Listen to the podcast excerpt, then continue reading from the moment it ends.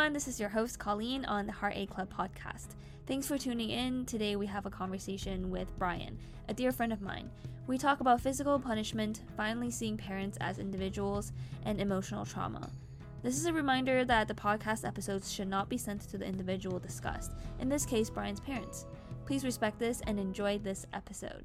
Hello, everyone who's listening to this podcast. As you know, I'm Brian. I've known Colleen, as she said, since first year, almost a six year friendship now. Hmm. It's been great. Like, this six year friendship, she's one of those people that definitely very forward thinking and always gets me talking. And she's one of those people that helps me basically think about a lot Oh. of different issues that come. Whoa, I didn't know that. I help you talk or think. Brian is invited on this podcast because him and I have both talked about our relationships with our parents together before. He knows I have a rough relationship with my parents. I know that he has had experiences as well in his past that's rough. Um, I think today he decided to talk about his dad in particular. So we'll start off with a bit of a context for people listening. What has your relationship been like with your dad growing up and how is it now?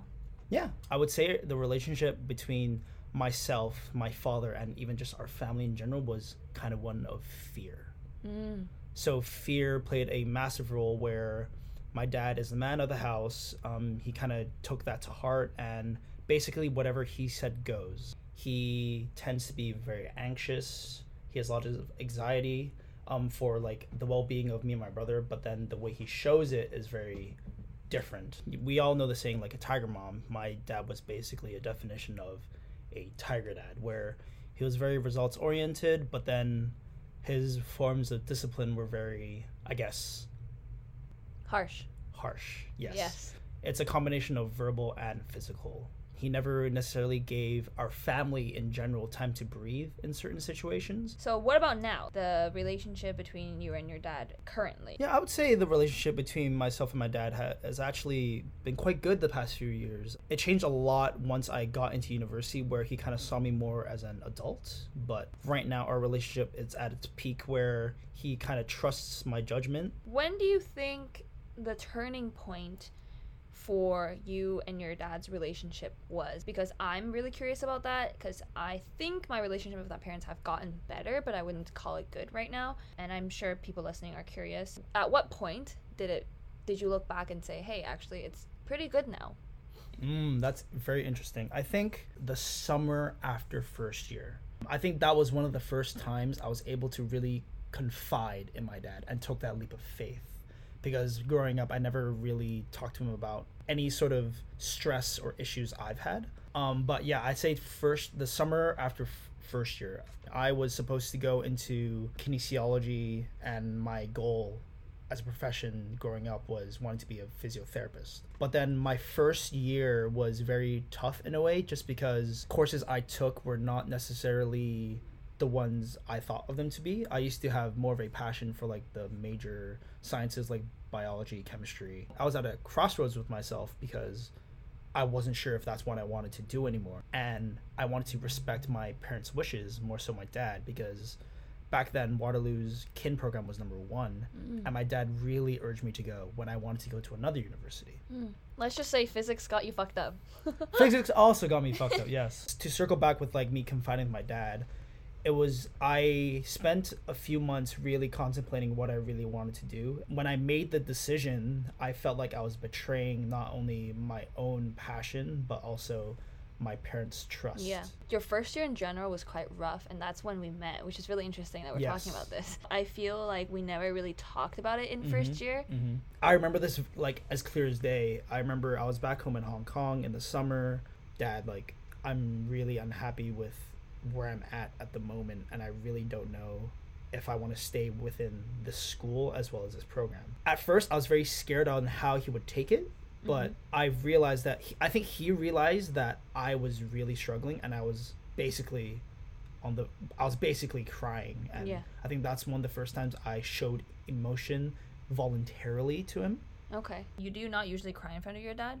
No, yeah, that's one of the first times I see. I, voluntarily sh- outwardly shown emotion to him. Like I wanted him to empathize because growing up, it's very hard, f- for at least for children. I feel like it's hard for children to see whether their parents empathize with like what they're going through rather than sympathize. I also feel like the male to male relationship is quite different too. Yes. Yeah. Like it's obviously easier for like generally speaking for children and their mothers to like have that empathy, right? Yeah. But then again, because my dad was kind of a tiger dad and Yeah. he never really wanted to talk about much of his stuff. And again, even now, like my dad has only ever opened up once about his like upbringing and like some of the challenges he had in life. Mhm. But I think that's only because I took that step 1st Mm-hmm. and kind of talked to him about what I was going through. Okay, so when you confided in him, what did he say?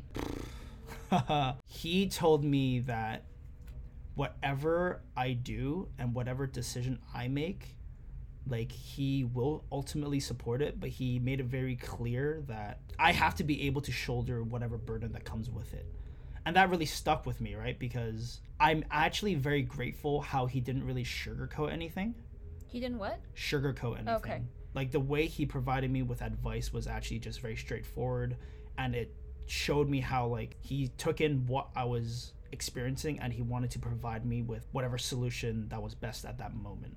Mm. Like the fact that he first accepted what I was going through, that I, I think that's actually when he opened up about like his struggles before. Yeah. And then that's when he we kind of had that connection and that understanding and then once he basically told me the things I need to be prepared for, that's when I was like, okay, yeah, I can do this. Yeah, And- I find that really interesting because my dad also says things like that. Where if I go up to him for a, for a decision that he doesn't necessarily agree with, he also says that at the end of the day, it's like your life. Um, if you are able to take the responsibility of that, then you you should make that decision. Which is kind of a scary thing to say, but also very true. So back to this turning point conversation. How did that conversation make you feel, and why was that a turning point? It's a great question. I think initially the reason why it became a turning point was because it became within my struggles. My dad was able to look back at his own struggles and kind of comment based off his own experience.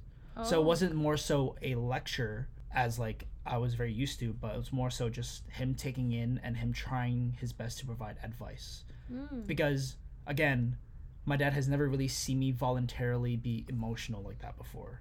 So I think that's what hit him. So I you were vulnerable, then he became vulnerable too by sharing his experience, and that's wh- why it was a turning point. Yes. Okay. Oh, interesting. Okay. but it was a i would say it was a long journey to get to that point because like growing up I, w- I would say our relationship was also very pretty fractured i would say hmm Do you ever wish you were vulnerable earlier if this results was that good, or you think the timing and everything were played a factor into it and wouldn't have worked earlier on? I think it was the timing of everything i honestly don't think it would have worked earlier on because i think back then especially in like lower school middle school like this is the way i think of it and the way i rationalize rationalize it but i think my dad himself he thought he had to be that way to get um, my brother and i Mm. kind of prepared.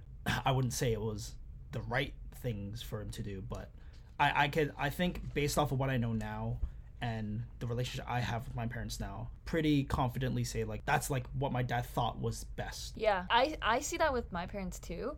And sometimes I even question myself, thinking, I really like the way I turned out now, and maybe if my parents hadn't raised me the way they did, maybe it would turn out differently. Like, what Yeah. if it, what if it was necessary? Sometimes sometimes I think about that. Yeah, I, I, I- I think with me as opposed to um a few of like my closest friends, I think I tend to think about this more than them. Or like I maybe thought about this er, like earlier than them because I guess I could provide a bit more context within like how my childhood actually went because we were gonna touch on like Yeah, the yeah. physical That's- like aspect of everything, That's right? let's let's circle back to that. um i guess to provide a bit more context here is also my older brother is also a homosexual so like he knew when he was he was gay in like fourth grade Mm. and i was in second grade Oh, and you knew what it meant? yeah i knew what it meant like i was able to like really help my brother in a way the reason why i provide this as context first was because with my father my father kind of disciplined us physically with people call it child abuse now but back mm. then we just we just literally called it discipline Physical punishment. physical punishment Yeah. yes but like my dad was also quite interesting where it's not just physical but also verbal so Yeah. like that i think that's when like the tr- like if we call it trauma then yes Yes. that's when the trauma began because Mm. i had a certain hatred for my father at that time because it wasn't just the fact that he was like physically and verbally uh, abusing us was because it was compounded with how my brother was already dealing with his own shit at the time and like my brother basically didn't have any time to breathe and i took that to heart Yeah. because i would try to be the one that to take part of his punishment too you know how um ev- most families have a shoehorn like the really long shoehorn sticks yeah, yeah. that's like one of my dad's go-to weapons you know okay, okay. I can share mine. Um, definitely a cloth hanger. feather Yeah. duster I yeah, I Yep. think that that's a, was more like grandparents. Um, they would have that, but yeah, coat hanger. Sometimes they would get so mad they would like chase me with a broom. I don't know if they really actually hit me with the broom, but definitely clothes hanger. Um, and I don't know if that you guys did this in Hong Kong, but we have like obviously very similar geography. We had like hikes and terrains. They would go on hikes. They would literally pick up, they'll pick up bamboo sticks on hikes and be like, "Oh, this would be good. Like this would be good for for like punishment." I have actual memories of that. I'm like, what the fuck? no that's I, I feel that i feel i've definitely experienced that like yeah my, my dad it was it was interesting like looking back now i actually think it's kind of funny but it's like my dad had a whole arsenal of just weaponry what the heck? till this day at our place back in hong kong we have that same shoehorn he used Oh wow! like It stares you down. it stares me down because um that specific shoehorn he also snapped it at one point when he was like kind of Yeah. hitting us Yeah. but then like because he was so cheap and he didn't want to get a new one he taped it up Oh my god. so it's still at home That's the most Asian thing I've ever heard. yeah like obviously there's other stuff that he did but then it's just one of those things where like whenever it came to discipline like the physical aspect of everything i tried my best to take it. And i remember there's so many examples that i don't even know if i could like touch on all of them but it's also like this this was just the physical side of things. When it came to the verbal side of things he would sometimes publicly like embarrass you Yeah, that's what I did. and i think my- that's probably one of the things that really it's the like, most traumatizing. yeah part. that's one of the most traumatizing things Yeah. and okay, thinking back now, it's kind of pretty jokes, but I remember this. It was it was like when I was about five. My brother just turned eight.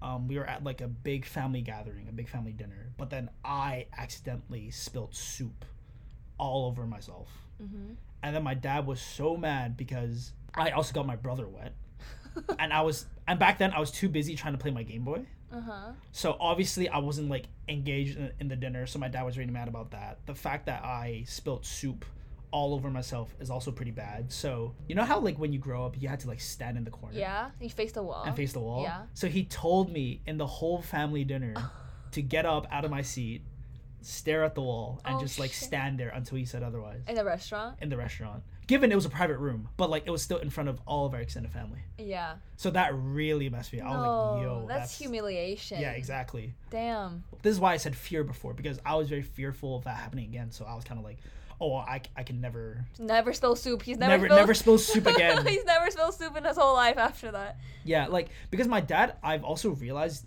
now that I'm older is that my, I think my dad definitely has OCD, Mm.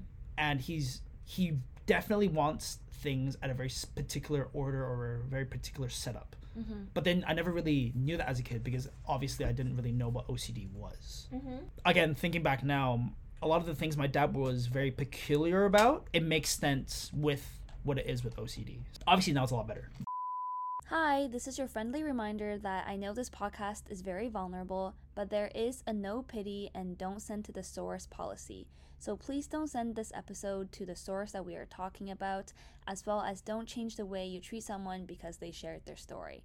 Thank you. from like maybe 18 until now i'm 24 now so like from the ages of 18 to 24 it was a lot of things i reflected on kind of like clicked in my head and made sense Yeah. so i think that's why i could talk to my parents now because i kind of understand who they are Yeah. Growing up, you suddenly realize that they are also a full individual, not just your parents. Exactly. I think that's something that's super hard for me.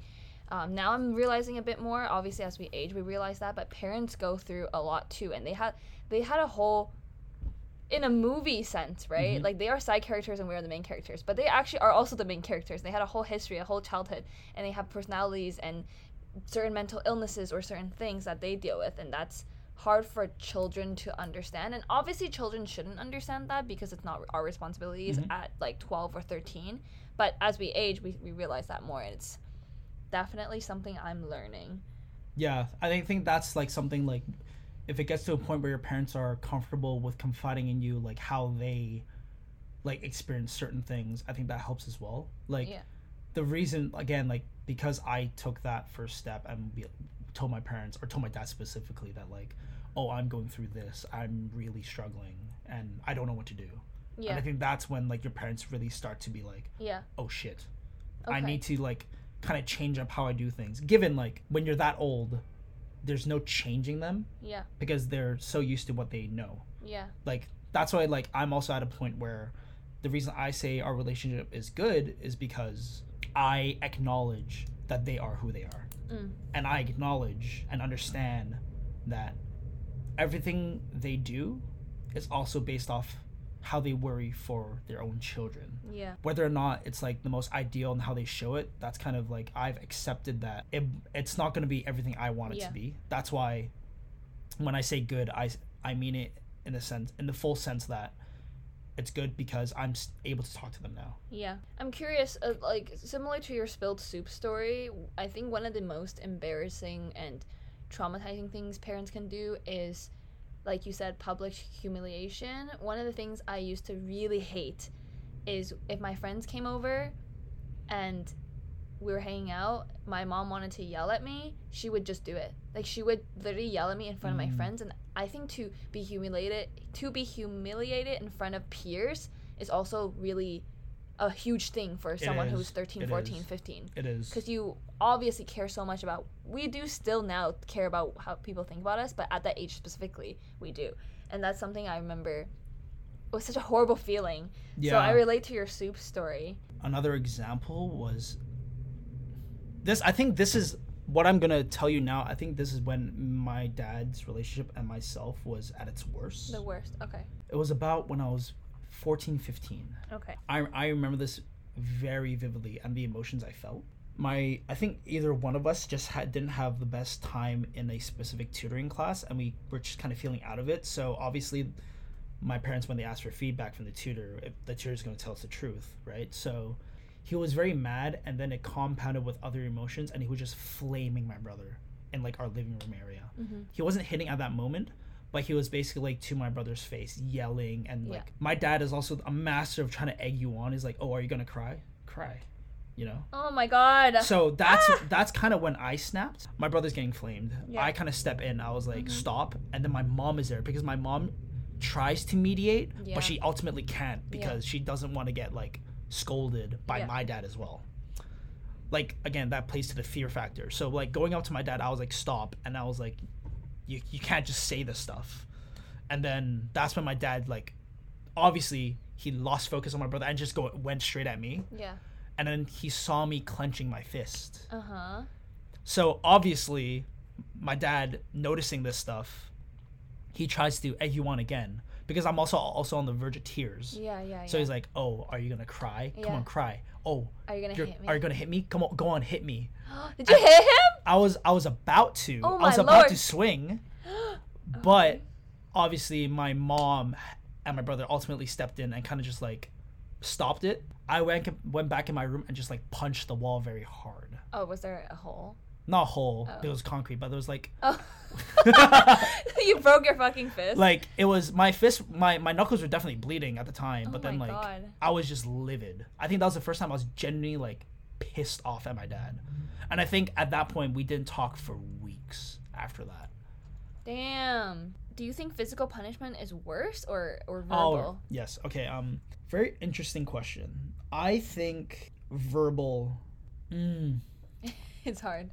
It's hard because we know so many cases of physical punishment getting too out of hand, but not always. We don't always hear about verbal punishment getting Mm. too out of hand. You know, Mm, yeah. like especially on the news and everything. Yeah, in society, it's like, oh, physical abuse. Even with domestic abuse, Yeah. um, there's not much on emotional abuse. Exactly. Like I'd say emotional abuse just lingers longer. I think yeah, ultimately verbal abuse is probably worse in the long run, but in that moment in time within your childhood, I think the physical abuse you you experience heavily shape how you turn out. Asian kids always joke about getting hit um, growing up, Yeah. and it normalizes it. Yeah. It's funny now to talk. It's funny now. and it's almost like the physical experience is fleeting, but we don't joke to each other really about the mental, emotional, Exactly. verbal abuse part of it. It's actually way more. There's it's way more taboo. Yeah. The closing that I like to wrap these podcasts up is to ask the guest, in this case Brian, if he has a note or a question to say to his story, in this case his dad. Um, I, I would like to say a note to my dad. I've thought about this for a while. The note is I I know what you've gone through within like your adulthood and like I hope I'm able to make you proud with my endeavors and passions right now and ultimately I would like to be at a point with you where we can just sit down, have a cigar and just actually be be friends. Yeah. Got it. Thank you, Brian, for being on this podcast and being super vulnerable. I do think having a male guest speaker has been something really difficult to find. A lot of guys have turned down my, my ask, so I'm really appreciative of Brian saying yes and being vulnerable. So thank you. Of course. Thank you, Colleen, for inviting me. And hopefully, I was coherent enough for everyone to understand. I hope this podcast has the ability to let people know that ultimately you just need to talk about it. Yeah. So that was a little bit of a heavier and spicier episode. I'm really appreciative of Brian for being on it. Please find us at the.heartache.club on Instagram to contact me for anything related to this podcast. Thank you.